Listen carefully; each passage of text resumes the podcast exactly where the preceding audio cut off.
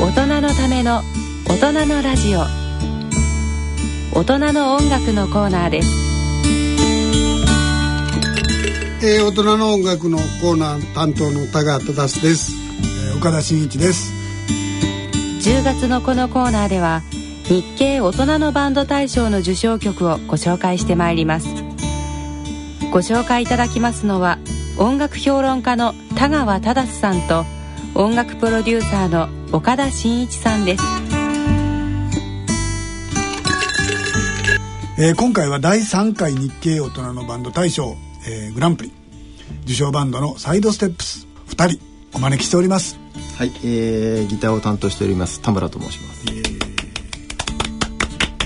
えっ、とキーボードを担当してます伊藤と申します。よろしくお願いします。よろしくお願いしますあと、えー、深川さんと岩井さんというメンバーで4人でやってらっしゃる、はい、ねみんな早稲田？そうです。早稲田です。早稲田の軽音、はい軽音じゃないんだ。フュージョンマニアというフュージョンマニアはいこの間ちょうどあ OB 会結成30周年、ね、ちょうど今年でサークル結成30周年ということで。ちょうど言ったらあの現役の学生が実は我々のバンドのコピーしててその我々がそのサークルのそ あの OB だということ知らずになんかたまたま見つけた曲をなんかコピーしましたとかって。それがあなた方の曲やったそうですね。まあ、実は俺ら OB だよって言ったらすごい驚いてましたそれで。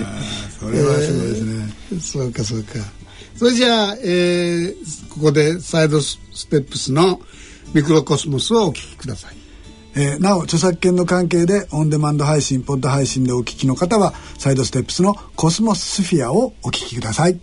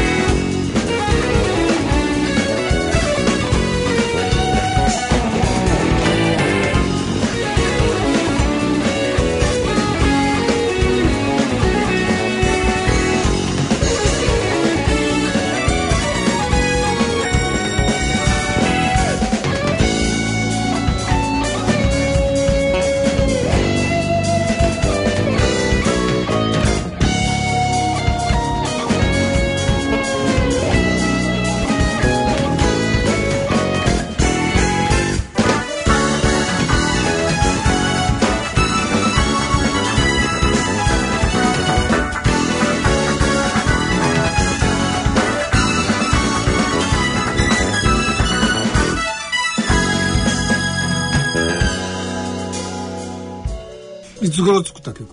えっと、このコンテストのタイミングでしたので2009年だと思います。全部オリジナル？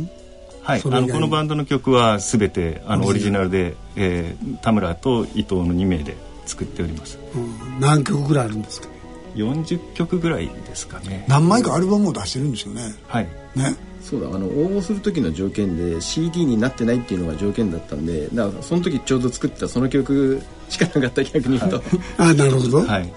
あ他のは全部 CD に入ってるからね、はい、そうですよね、はい、自分とこのホームページで販売もしてらっしゃったんですもんね。あそうですね、ね、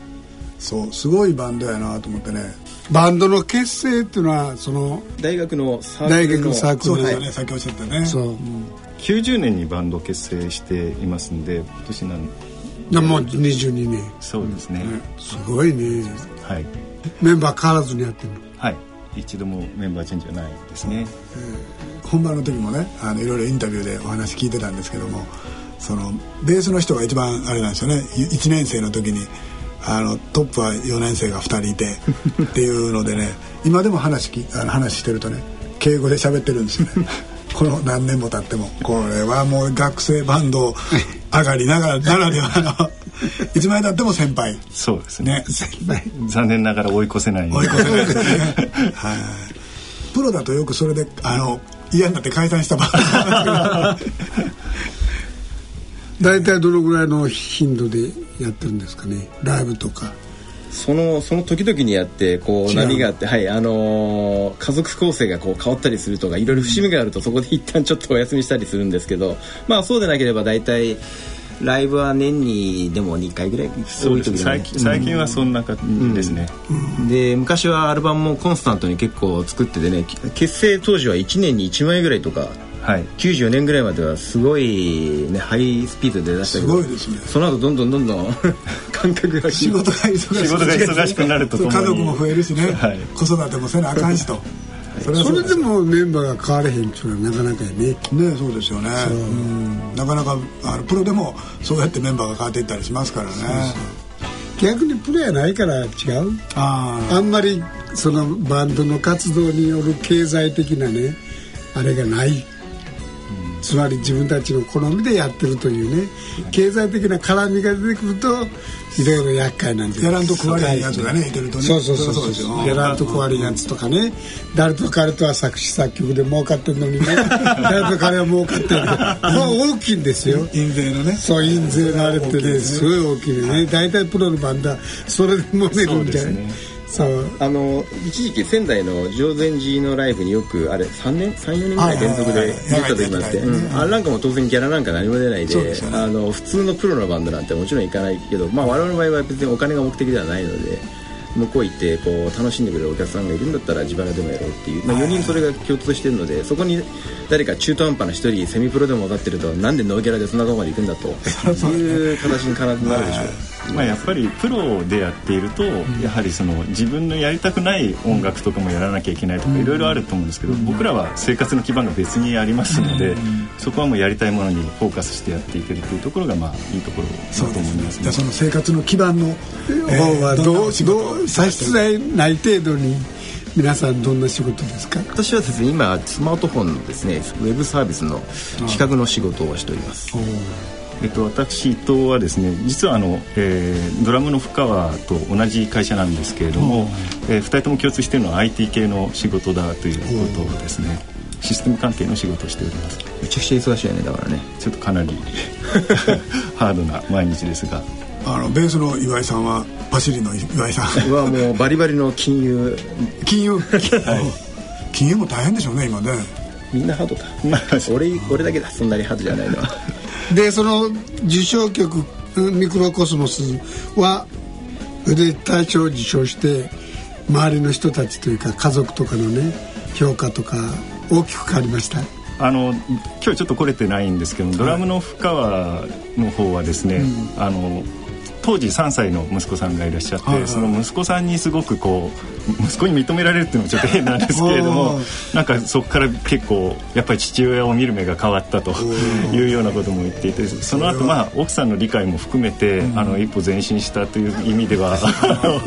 いい機会だったのかなと思います。やっぱり何家では何してんのいう感じなわけ？どうなんでしょう。これは家庭によって違うので分かんないですね。その奥さんと付き合うタイミングとバンドがによるというかね俺とか伊藤なんかもうあの結婚する前からもうバリバリバンドやってて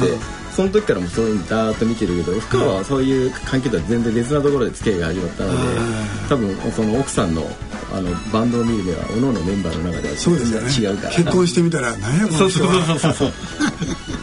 家にドラム置きやがってみたいな私の家の場合はもうあのこのバンドのホームページサイト自体の運営ももう自分で妻の方がやってくれてる状態なので。それはじゃあもともと理解はマネージャーみたいなもんですね。そうですね。あの管理されてます。ええことですよでも、はい、それでまあ今は年に2回ぐらいライブやるとかそれ以外にスタジオに入ることは入るんですよ大体一つのライブ前6回ぐらいが平均かそうですね。練習入るの。ですからあの僕らの活動は大きく2つで1つはやはりライブに向けてリハを重ねて、うん、ライブならではのアレンジを組み立てていくっていう活動と、うん、あともう一つはあのやはり形に残すという意味でえーまあ、自主制作型ですけれどもそのアルバムを作ると。でそのためにその作曲をしてそれを、まあ、みんなでアレンジ組み立てたり、うん、で録音に向けた準備っていうところと大きく活動2つですね。で録音はもう自分たちがやるの？それはさすがにプロがやるの？いやえー、っとその時々によって違うんですけど直近はドラムだけそうですね、うん、ドラムだけお願いするケースはあるんですけど、うん、基本は、その前とかもあのドラムのマイクを立てるところから全部自分たちでやってでレコーダーも当然自分たちで操作してでここも役割分担が大体決まってですね。この辺はやはりあの岩井君の方がですね、はい、録音をして、えーまあ、ミックスをしてっていうところは中心になってやってもらうという感じでやってますかね。はい、今後の目標は何ですか？まあ、まず先ほどのお話で、えー、20周年をやっと超えるというところの活動に来てますんで、えーまあ、みんないろいろまあ、その生活のリズムとかいろいろ変わりながらですけれどもなんとかまずこのスタイルのまま30周年を迎えるということと30周年。はい。まあそれに向けてはまあかなりペースは落ちてきてますけどやはり作品を少しずつ出しながら、はい、まあ、ライブをやって、うんうん、えー、まあ、継続してくださってるそのファンの皆様も含めてですねいろんな方に聞いていただきたいなと思ってます。1個前のグランプリ取ったあのブラックボードはね武道館でライブやるって言ってましたね本当ですか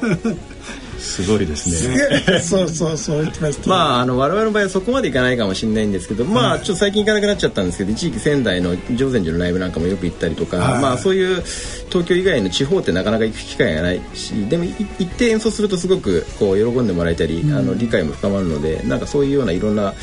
武道館行かない代わりに青森北海道九州とかいろいろ行ってライブができたら、はいはい、面白そうかなという気がします演奏しに行って美味しいもの食べてそうですねそうですね家族には出張やって嘘ついて はい、そんな感じであのいろいろお話を聞きました。ありがとうございました。ありがとうございます。どうも、えー、ありがとうございます。はい、えー、田村さんと伊藤さんでした。伊藤さんでした。ありがとうございました。どうもありがとうございました。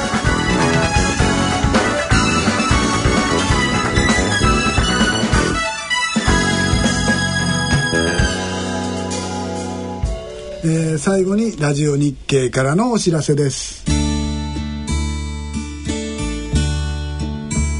ラジオ日経大人のバンド大賞のご案内です。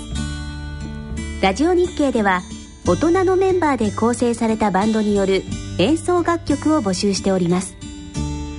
これはという楽曲を CD にコピーして郵送ください。A4 用紙1枚にバンド結成の由来エピソードアピールやメンバーの日常生活大人のバンド大賞への期待などをお書きいただき楽曲 CD を同封いただいた上郵便番号107-8373ラジオ日経大人のバンド大賞応募係までお送りください。